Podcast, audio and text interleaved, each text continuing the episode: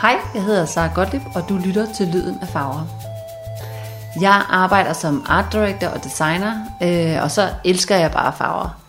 Øh, jeg har det sådan med farver, at det kan næsten være sådan helt fysisk. Altså hvis jeg nogle gange, så har jeg bare lyst til at slikke på dem, røre ved dem og sådan, bare rulle mig rundt i dem. Og når jeg har den følelse, så ved jeg, at det her det er altså en farve, jeg skal bruge i mit arbejde. Jeg synes, det er ret fantastisk, at farver kan give os sådan nogle stærke følelser. Vi kan både væmmes og nærmest få sådan en æstetisk øjenorgasme, når vi ser en smuk farve. Jeg vil gerne undersøge de her farver og alle de fantastiske følelser, de kan vække i os alle sammen. Så derfor så skal jeg møde en masse spændende mennesker, både inden for mode, kunst og design. Alle dem, som jeg kan komme i nærheden af, som har samme passion for farver som mig. Sammen med dem, så vil jeg snakke med dem om, hvad det er med de her farver, og så vil vi prøve at sætte ord og lyd på dem. Hej Tilde. Hej Sara. Vi griner, fordi vi er i gang igen. Det var lige tekniske problemer. Ja. Dagens gæst i dette afsnit af Lyden af Farver er Tilde Christensen. Hun er kvinden bag Poppykalas, et blomsterdesignstudie i København, der først og fremmest blev kendt for kreationer med tørrede blomster, de her såkaldte evighedsbuketter. Og desuden så blev hun noget af et Instagram-fænomen med hendes blomsterbuketter i køleskabet ved siden af øllerne. Poppykalas, hun har lavet blomsterdekorationer til kunder som Ganni, Fredericia Furniture og Net-a-Porter. Ligesom hun har kreeret fantasifulde blomsterdesigns til kampagnebilleder for internationale brands som Georg Jensen, Gucci og Louis Vuitton. Hendes helt særlige og ekstravagante blomsterunivers har på få år givet hende en stor international fanskare. I dag så skal vi snakke om et helt bestemt projekt, som har fuldendt en del af hendes karriererejse. Og så skal vi snakke om alle de sensorer, farver får sat gang i. Men allerførst så skal jeg høre, hvor Poppykalas' farverige univers stammer fra. Jamen altså, jeg tror, jeg har altid, altså, altid været meget fascineret af farver. Ja. Ja, altså også siden jeg var, altså lige siden jeg har været helt lille, der har jeg gået meget op i sådan og og have forskellige farve, farvede tøj på, som min mor så har syet. Mm. Øhm, og så kunne jeg godt lide at gå i sådan, for eksempel helt lyserødt eller helt grønt tøj. Mm. Altså det her, alt det her stammer jo også ret meget fra min bedstemor oppe i Thy. Ja. Som jo var sådan en blom, hun malede blomster. Ja. Øh, så hun var sådan en blomstermaler. Ja. Øh, autodidakt blomstermaler, og hun malede jo med sådan en meget sådan særlig tre D-teknik. Ja. Med oliemaling, hvor hun sådan måske sådan fem centimeter ud nogle gange, ikke? Okay, så sådan en øhm, ordentlig lavmaling. Ja. Ja. Og det, det er jeg jo så også selv begyndt at eksperimentere med nu, men sådan knap så naturalistisk, som hun gjorde. Ja. Selvom at når hun malede, så var det også sådan, blomsterne svævede i luften og sådan noget. Så det var ikke sådan så tæt på virkeligheden alligevel. Men hendes hjem var jo meget sådan villa-villa-kuller-agtigt, hvor man måtte gøre, hvad man ville. Og hun havde sådan en helt lyserød stue, for eksempel. Og så havde hun lavet sådan en endevæggen fyldt med Øh, altså palmer og sådan noget. Okay. Øh, sådan midt oppe i Thy på sådan en almindelig gård. Ja, nu har jeg så ikke selv var helt almindelig. Nej. Thy ligger i Nordjylland. Det er et område af Danmark, der er kendt for det smukke natur, og her ligger blandt andet Danmarks største nationalpark. Det er en rå natur, der er flad og vindblæst, og de planter, der lever her, skal være sejlivede. Derfor er farverne mørke, grønne, brune og dæmpede naturfarver. Og midt i alt det her, der sad Tildes farmor og malede vilde, farverige blomstermalerier med centimeter tyk maling. Hun må have skilt sig ud også. Ja, men virkelig. Og hun var sådan, så havde hun også en hel væg inde i køkkenet, hvor hun havde lavet sådan en, altså en hel væg, altså fra gulv til loft, mm. med bare altså collager, hvor hun havde klippet billeder ud af blomster og roser og sådan noget. Mm. Og så havde hun sat det op. Ja. Og så havde hun sådan givet det noget lak. Ja. Det var vildt flot. Det kunne jeg jo stå og stene over i, jeg ved ikke hvor lang tid. Jamen det var da også sådan en ja. fantasiverden. Om. Fuldstændig. Ja. Altså det er jo, jeg tror det er sådan, der startede min fascination nok lidt for det der med, at man sådan bevæger sig ud over en ramme, mm-hmm. eller ud over nogle almindelige, almindelige farver, men sådan lidt mere normale farver, ikke? Mm. Og så gjorde hun jo også det der med at tage blomster ind, og måske arrangere dem direkte på gulvet, eller i en eller anden porcelæns Øh, krukke med en isbjørn på og sådan noget. Altså, der var ikke nogen regler. Nej. Man kunne bare sådan fyre den af.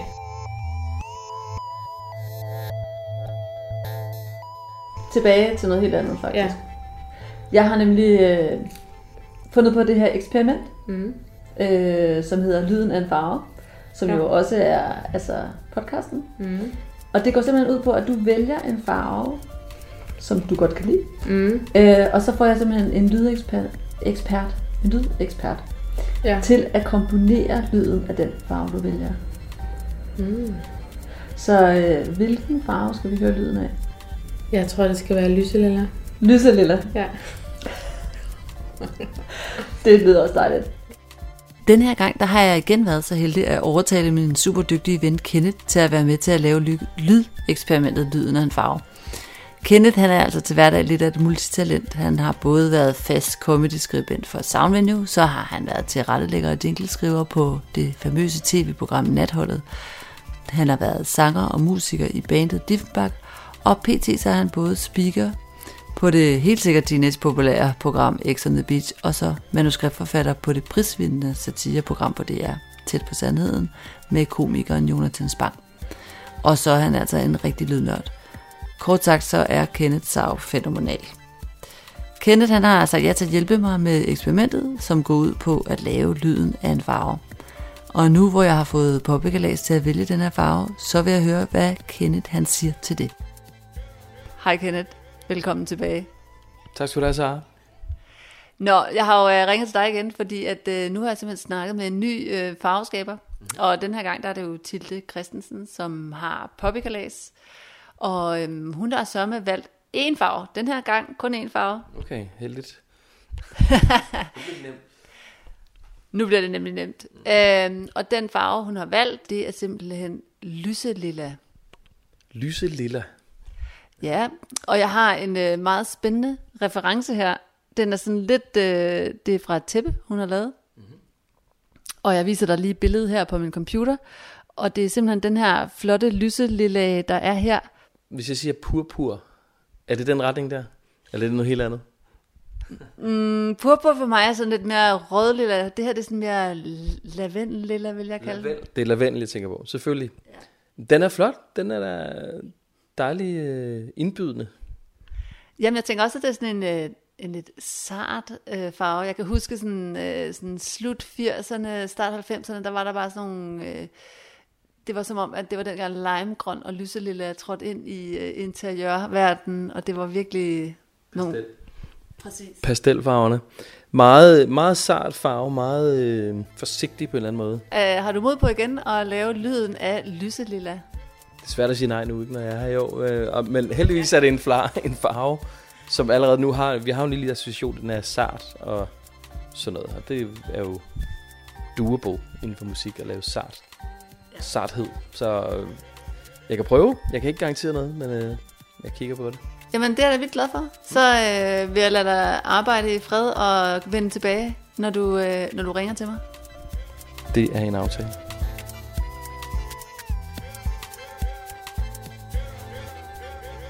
Jeg vil gerne spørge dig rejsen hen til, at du laver det, du laver i dag. Ja. Fordi du jo ikke, du startede jo ikke med at være... blomster, ekstravaganza, designer. Nej. Hvor startede du henne? Jamen altså, jeg plejer altså at sige, at det er ligesom på en eller anden måde at vende tilbage til blomsterne, fordi der har jo altid været blomster rigtig meget der hos min bedstemor. Ja. Og så har jeg ligesom taget sådan en omvej, ja. Hvis man vil kalde den det. Men ja. Det er det jo så ikke, fordi at jeg bruger jo rigtig meget min universitetsuddannelse. Jeg har en bachelor i dramaturgi fra Aarhus Universitet, og så har jeg en kandidat i moderne kultur og kulturformidling. Ja. Og der har det også meget, lige snart jeg har fået mulighed for, det har det været meget sådan de visuelle aspekter. Altså for eksempel øh, skrevet et speciale om Pipilotti Rist, sådan en schweizisk videokunstner. Ja, som også, også er sådan en installationskunstner, ikke? Altså hun indretter hele rum og ja. Gulvtæpper og ting, man kan ligge på og ja. Se ting, hvor man ligger ned og indtager dem. Hvor der bliver projiceret op i loftet for eksempel og sådan noget, ikke? Ja. Og der var jeg over på MoMA i New York og... se sådan en kæmpe udstilling, hun havde lavet, lavet derovre, ja. Der hed Pour Your Body Out. Pour Your Body Out, okay. Ja, som er sådan ja. Rimelig sådan, altså man kan godt sådan... Man kan nærmest høre ja. I øh, titlen, ja. Hvordan det er. Det er sådan en meget performativ titel, at det ligesom er, at man, ens krop skal flyde ud, og altså hele det der bløde, øh, hypersanselige univers, som hun har etableret, det er jo også mega inspireret af, ja. Med hele Poppykalas.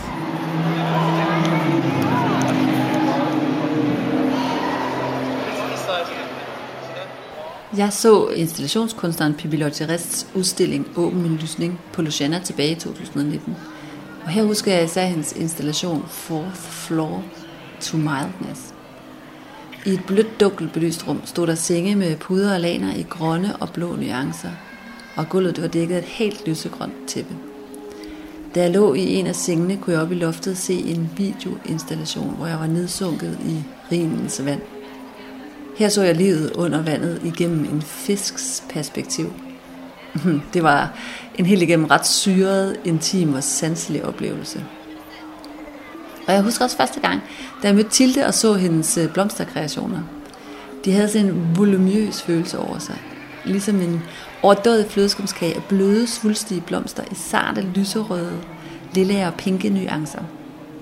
Tilde hun havde taget alt det grønne af blomsterne, så der var kun de her super spiselige, sarte farvenuancer tilbage fra blomsternes kroner.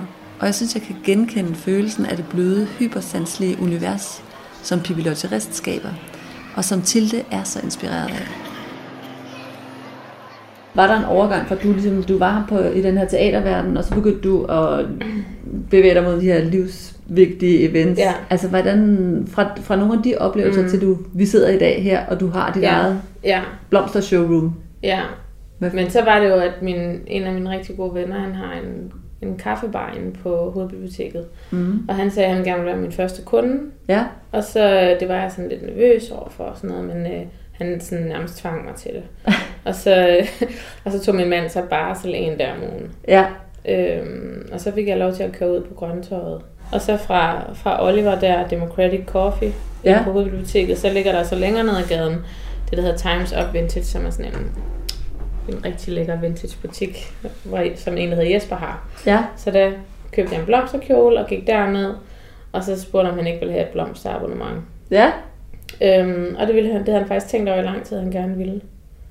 Fedt, mand. Så, øh, så det gik vi i gang med. Ja. Og det var ret sjovt. Og det var meget sådan, altså, det var meget specifikke krav, han havde. Og så bare hjemme i lejligheden og totalt stress, det der med at, øh, og så prøve at lave de der, altså det var ikke engang særlig mange buketter, jeg skulle lave, men jeg oplevede det bare så meget absurd stressende. Ja. Og så ind i København K, og så, så når jeg havde bare efterladt lejligheden med blomster over det hele. og flygtede fra dig. Jeg tror, at hun har spist en del blomsterblade og grønt og sådan noget som ah. baby. Det er også fiberigt. ja. øhm, nej, men så tror jeg, så derefter, så tror jeg, der var, så var der nok nogen fra Ganni, som havde set det dernede. Og så fik jeg dem som også abonnement, og så kom ligesom Fredericia Furniture og Norman Copenhagen. Og så, du ved, så gik det egentlig mega stærkt derfra. Så har der også været sådan nogle andre lidt mere sådan skelsættende oplevelser, som at jeg mistede min far lige en måned, inden jeg blev gravid med Sonja, mit ældste barn. Og da mig og min faster, vi ligesom pyntede hans kiste, ja. som også var. Det var faktisk en meget smuk oplevelse. Ja. Øhm, men det var, sådan første, det var faktisk første gang, jeg fik lov til rigtig at lave en, det var en ret, den var ret stor som kiste. Ja, det er den. Øh, det var faktisk første gang, jeg har lavet noget større med blomster, det er faktisk hans øh, kiste. Vildt, og vildt nok, at din fars begravelse ligesom er... Ja, det er ret vildt. Der, hvor du laver en ja. stor... Altså, fordi det er bare en valmuer, nej, ikke valmuer, kæmpestore øh, solsikker. Ja. Og så alt muligt eksotisk, mærkelige blomster, jeg kunne finde. Blomster og deres farver har været tillagt symbolik i århundreder. Hvad hver blomst farve symboliserer, varierer i forskellige kulturer. I vestlig kultur har specifikke farver igennem tiden haft en gennemgående og vedholdende symbolik. Blå blomster beroliger for eksempel ens bekymringer og repræsenterer ro og fred. Lyserøde blomster står for yndefuldhed, uskyld og lykke. Mens det for eksempel kan være ret svært at lade være med at smile, når man ser en kæmpe buket gule solsikker, da gule blomster nemlig repræsenterer glæde og munterhed. De symboliserer også venskab, lykke og nye begyndelser. Ret stærkt, at Tilde lavede en borgerbuket af solsikker til hendes fars begravelse. En ny begyndelse. Et andet liv. Så det er jo også det, er jo også det man bruger blomster til. Altså sådan i mere traditionel forstand. Det er jo ligesom at skabe de her rammer for alle mulige stadier i livet. Ja. Altså sådan også at, at kunne sige farvel. Ikke? Ja. På en smuk måde. Ja, meget skelsættende. Ja. Så det er jo både dåb, bryllup og begravelse. Ja. og, så, og så helt ironisk nok, så var det faktisk, at Edel mistede sin mand, altså min onkel. Ja. Et halvt år, det var faktisk samtidig med, at jeg startede. Ja. Poppykalas. Ja. Så der lavede vi så også hans kiste sammen. Ah, okay. Ja, og derfor tror jeg faktisk, at jeg kun var tre måneder der. Ja. Ja, øhm, ja. Så, øh, så det er jo også, altså, men det er jo fordi, at det er så emotion, det er også et meget emotionelt medie, ja. Blomster, mm. fordi at det ligesom, folk har jo nogle øh, følelser forbundet med det. Mm. Og så er der også tit noget med duften, som ligesom går i det der limbiske del i hjernen, som er forbundet med minder og følelser. Mm. Så dufter kan jo også sådan aktivere det mm. center meget hurtigere end for eksempel en farve kan. Mm. Fordi det ligesom er duften, eller man, så alt efter hvor sanselig man er, så kan man jo også nærmest dufte farven. Altså, øh, og det er jo ret interessant. Ja, det synes jeg også, det der med farver for mig i hvert fald også, ja. Det med, når man beskriver farver, så er det ikke bare ja. Sådan, okay, hvad, prøv at være sådan teknisk specifik med, hvad for en slags lyserød det er.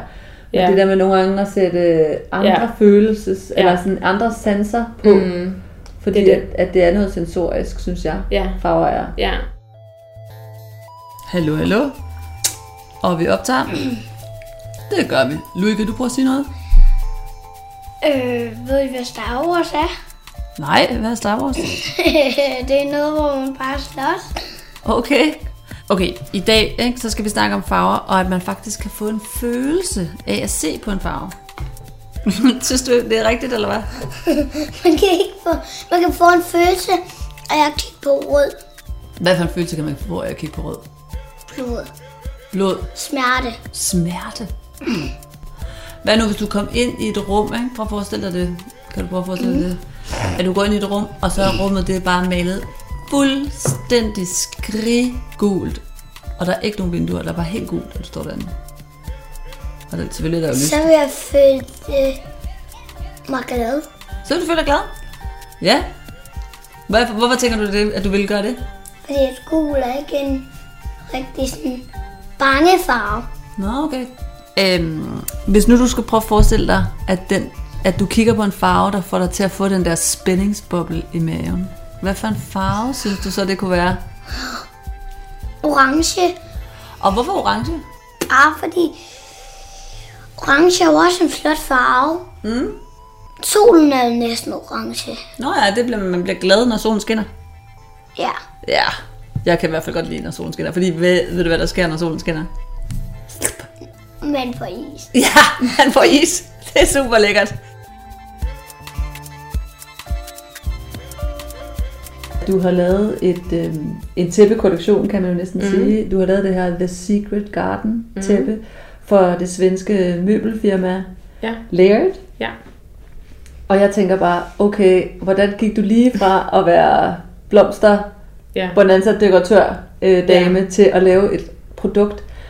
Fordi det, der jo så også er ret vildt, det er, at du har faktisk vundet Elle Decoration Design Award i kategorien Interior Accessory of the Year for ja. de, de her tæpper, du har lavet. Mm.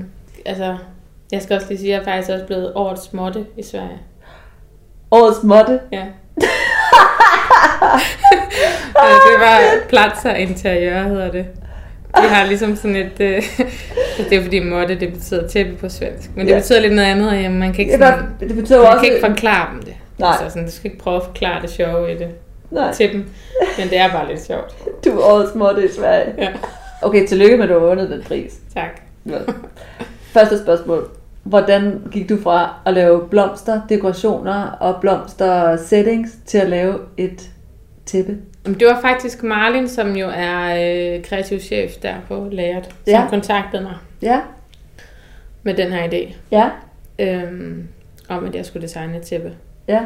Og der tror jeg faktisk, der var sådan, der var lige nogle ting, der skulle forhandles på plads, så den døde faktisk til at starte med. Ja. Øh, men så blev hun bare ved. Men hun ville simpelthen bare gøre. Ja, hun ville, men jeg var sådan, det skal også ligesom være et ordentligt, en ordentlig aftale. Ja. Øhm, du tænker også sådan, altså økonomisk, forretning. Ja. Ja. Men det blev det så også. Ja. Øh, og så var de faktisk meget mere på sådan et, altså et blomstermotiv ja. Af blomster. Ja, fordi hvis vi lige, hvis du kort beskriver, ja. Hvordan tæppet, tæpperne ser ud, eller der er ligesom to tæpper. Ja, der er to tæpper. Mm. Og begge tæpper er jo ligesom inspireret af Altså, de hedder The Secret Garden Collection, og det er jo fordi, der er sådan et, man kan se det inde på min Instagram, jeg har sådan et billede mm. fra sådan et øh, indendørs øh, botanisk have i Minnesota, mm. øh, hvor der løber sådan en, øh, en, en å ned i midten af den her botaniske have, og så er der bare blomster på begge sider mm. øh, med guldfisk i. Okay. Så den er faktisk, det har sådan været mit inspirationsbillede. Ja. Fordi det er altid sådan, jeg tror faktisk også, det er noget, et af de første billeder, jeg har postet på Poppykalas overhovedet. Ja. Altså på Instagram. Ja. Så det er lidt sjovt, at det ligesom vender tilbage. Ja. Øhm, men det der med at tage udgangspunkt i øh, havearkitektur, altså som havearkitekt, så designer du jo en have øh, via øh, abstrakte former. Ja. Og sådan ovale former, så kan man sige, så har man ligesom en... Og farver, en, og farver ja. Mm. Altså, du er faktisk sådan, du er helt tilbage til sådan akvareltegningen, ikke? Mm. Altså, at du ligesom siger, her har vi en rund, øh, lyserød form, her skal den sådan duftende peonhave være. Mm. Og herover der har vi syrenerne, den er måske sådan lidt mere oval. Mm. Øh, og så, så tegner man simpelthen sådan havedesign på den måde. Mm. Øh, jeg fik sådan... i udgangspunktet helt frie tøjler til at lave farverne også på dem. Ja, øh, ja fordi farverne er jo ret... Øh, altså, der er knald på. Ja. Det er ikke duset... Nej, overhovedet øh, ikke. Det er jo mere en, en, en, en sliklyserød, end ja, ja. det er en anden... Jamen, det er rigtigt. Peon lyserød. Ja, ja, men det er det. Men det var, det var bare sådan rent altså, intuitivt, det der farvevalg. Altså, det var jo alle mine yndlingsfarver. Ja. Øh... Altså også den lyseblå, og den lyserøde og den lilla. Og, altså, det er jo de farver, som jeg altid har arbejdet med. Og så ja. faktisk så kan man sige det der, der hedder Flower Field, ja. øh, som er det mest lyserøde af det. Det er ja. jo også en ret tone i tone. Og så er der lige lidt lyseblåt også i ja. det. Og det er så også, det er helt klart det, som sælger bedst. Hvor det ja. andet er lidt mere sådan det modige. Valg ja. er til. Men, og det fede ved dem er jo det der med, at de går helt op. Altså, der er jo tre størrelser af hver. Ja. Men det største er jo fire gange tre meter. Altså, der er jo kæmpe tæppe. Ja, så det. det er jo virkelig, hvis vi skal tilbage med det der med at transformere rummet. Ja. Altså, det er, sådan, det, er jo, det, er jo, det er jo så vildt, hvad det kan gøre ved et rum. Plus, at det er jo mega blødt og træ. Altså, det er jo rart at gå på noget, ja. der er blødt. Ja, for det er også, jeg tænker man, jeg har sådan en... Det der med, hvordan beskriver man farver, når vi ikke kan se dem? For eksempel de her tæpper. Hvis du skulle mm. beskrive det her...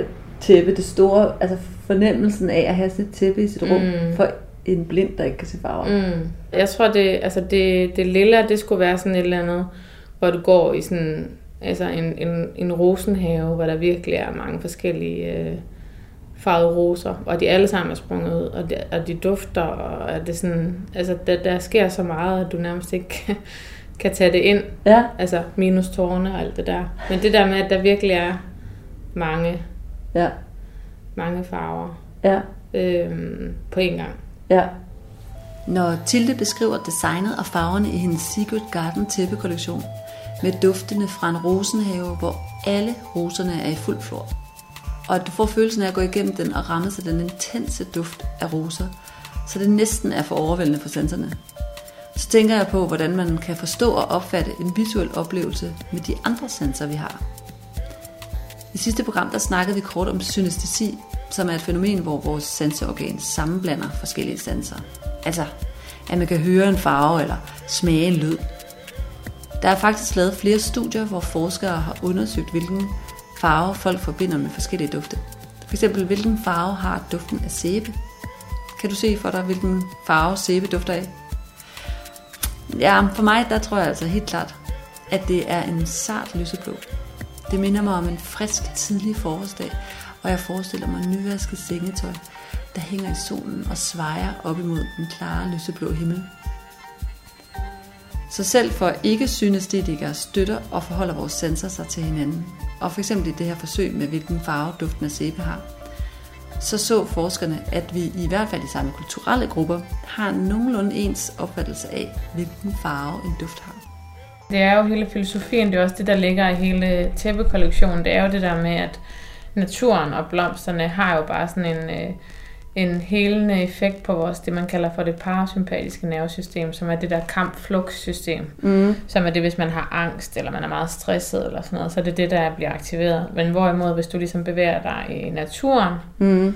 Øh, også folk, der har posttraumatisk stress, der har man jo de her hælende haver, ja. Som man har bevist, at når man bevæger sig i dem, eller bare sidder, det er også meget med bare at sidde ja. Og observere naturen, ja. Så er det ligesom, øh, så falder nervesystemet til ro. Ja.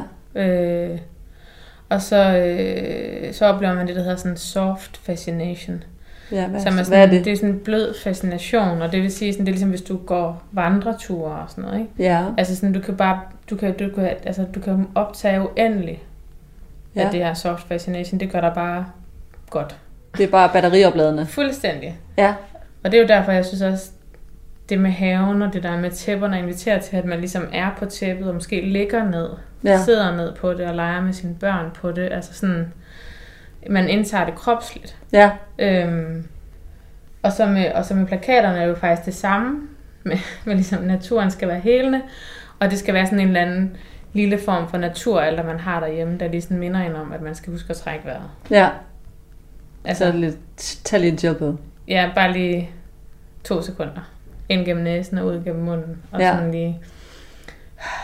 Så man ligesom grounder sig selv, ikke? Jeg inviterer naturen indenfor. I alt, hvad jeg laver, ja. Og sådan prøver at formidle de der sådan de gode effekter, som den har videre. Ja.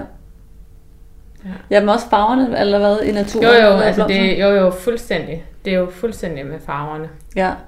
Fordi alle farver er jo i naturen. Ja. Det er også det, hvis folk siger sådan, en farve er for meget, men den findes jo i naturen. Altså, ja. Naturen skaber jo det sindssygeste farver. Ja. Helt vildt, når man, når man også ser sådan nogle øh, koralrevsfisk, så ja, ja. De er fuldstændig gakkede, ja. Skriggul, skrigblå, ja. Sort, altså... Ja, jamen det er helt vildt. Kontrastfarver, der bare ja. Der smidt sammen. Jamen det er det. I sådan en lille mærkelig dyr, der... Ja, men også nogle af de der meget eksotiske blomster, ikke? Ja, altså, der vildt... penisblomsten. Penisblomsten for eksempel, den kommer i alle farver. Ja. det er ja. Godt. Fedt. Det tæppe, ja. Eller de to tæpper går hen og vinder den her ja. Elle Decoration Award. Ja.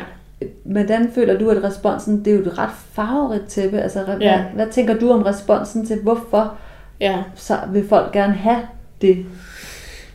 Jamen altså, jeg tror, at øh, altså jeg tror, at folk er, er meget, altså er meget mere klar til øh, farver, end de nogensinde har været før, eller ikke nogensinde har været før, fordi der har jo faktisk været rigtig mange farver i kulturen før. Vi har ja. Ligesom bare haft en lang periode med gråt og hvidt og sort. Ja. Øh, og nu tror jeg, at folk de bliver sådan mere... Øh, altså, de, de begynder jo også at kunne opleve det her med, at det sådan har en altså, markant ændring i ens velvære, ligesom folk elsker blomster. Ja. Man bliver umiddelbart glad. Altså, der er jo noget med lykkefølelsen. Ja. Øh, Og at det sådan... Altså det er virkelig... Øh, altså det kan nærmest gå hen og være lidt terapeutisk med farver. Ja. Øh, på den gode måde. øh, så jeg tror bare det der med, at når man, de begynder, altså folk begynder at se, at der er flere og flere farver. Mm-hmm. Øh, i interiører for eksempel. Ja. Fedt. Ja. Jeg slukker for i dag. Ja. Fedt. Tak fordi jeg måtte komme. Selv tak. Hej Kenneth. Hej Sara. Mega dejligt, at du er kommet tilbage. Du har jo øh, lavet noget musik. Øh, ja, det har jeg. Tak fordi du kom tilbage med det. Det sidste, som øh, mig og Tilde snakkede om, det var jo at det her med, at farver virkelig kan give en følelse. Mm-hmm. Så øh, hvad for nogle følelser følte du, det du lavede her, da du lavede lyden af Lilla? Jamen, øh, som jeg tror, vi talte om i vores første snak øh, omkring lys lilla, mm-hmm. så... Jeg tror, vi nævnte ordet, eller en eller anden nævnte ordet sart. Altså det sarte i den mm. øh, farve, den tone. Det er ikke en voldsom farve, den er mere sådan, sniger sig lidt ind på en, på en eller anden måde, eller er der. Mm. Og komplementerer de andre ting, og ligesom binder noget sammen. Øh, jeg synes, den er en lille smule støvet på en eller anden måde også. Den, ja, den, det giver mening, synes jeg. Lidt mat støv, jeg ved sgu ikke. Altså ja, det er svært at forklare, og det synes jeg lidt lyden. Jeg ja. prøvede at lave skulle indeholde, og det synes jeg også nogenlunde, den, den gør. Ja, ja. Tror jeg nok. Okay, men hvad hedder det? Skal vi ikke bare lytte til det, synes jeg? Det synes jeg. Okay, derude l- skru op for lyden i hørebøfferne og nyd lyden af lyselilla.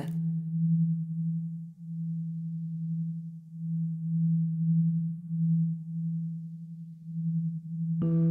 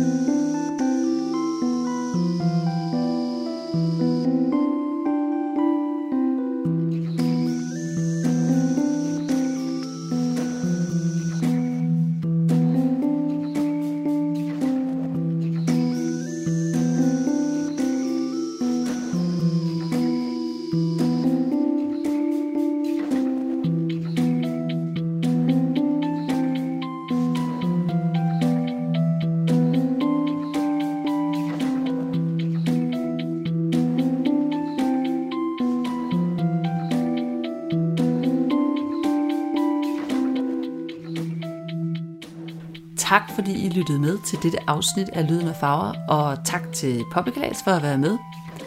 Hvis I har lyst til at se mere af hendes arbejde eller se mere om denne podcast, kan I gå ind på min hjemmeside sara gottlieb punktum d k skråstreg podcast. Her kan I finde show notes og links fra denne episode. Hvis du kunne lide det, du hørte, så må du endelig dele denne her podcast med dine venner, eller du kan gå ind og give den en anmeldelse i iTunes eller i din podcast-app. Og så høres vi ved næste gang, hvor jeg håber, du vil lytte med, når jeg møder endnu en farveglad sjæl til en snak om lyden af farver.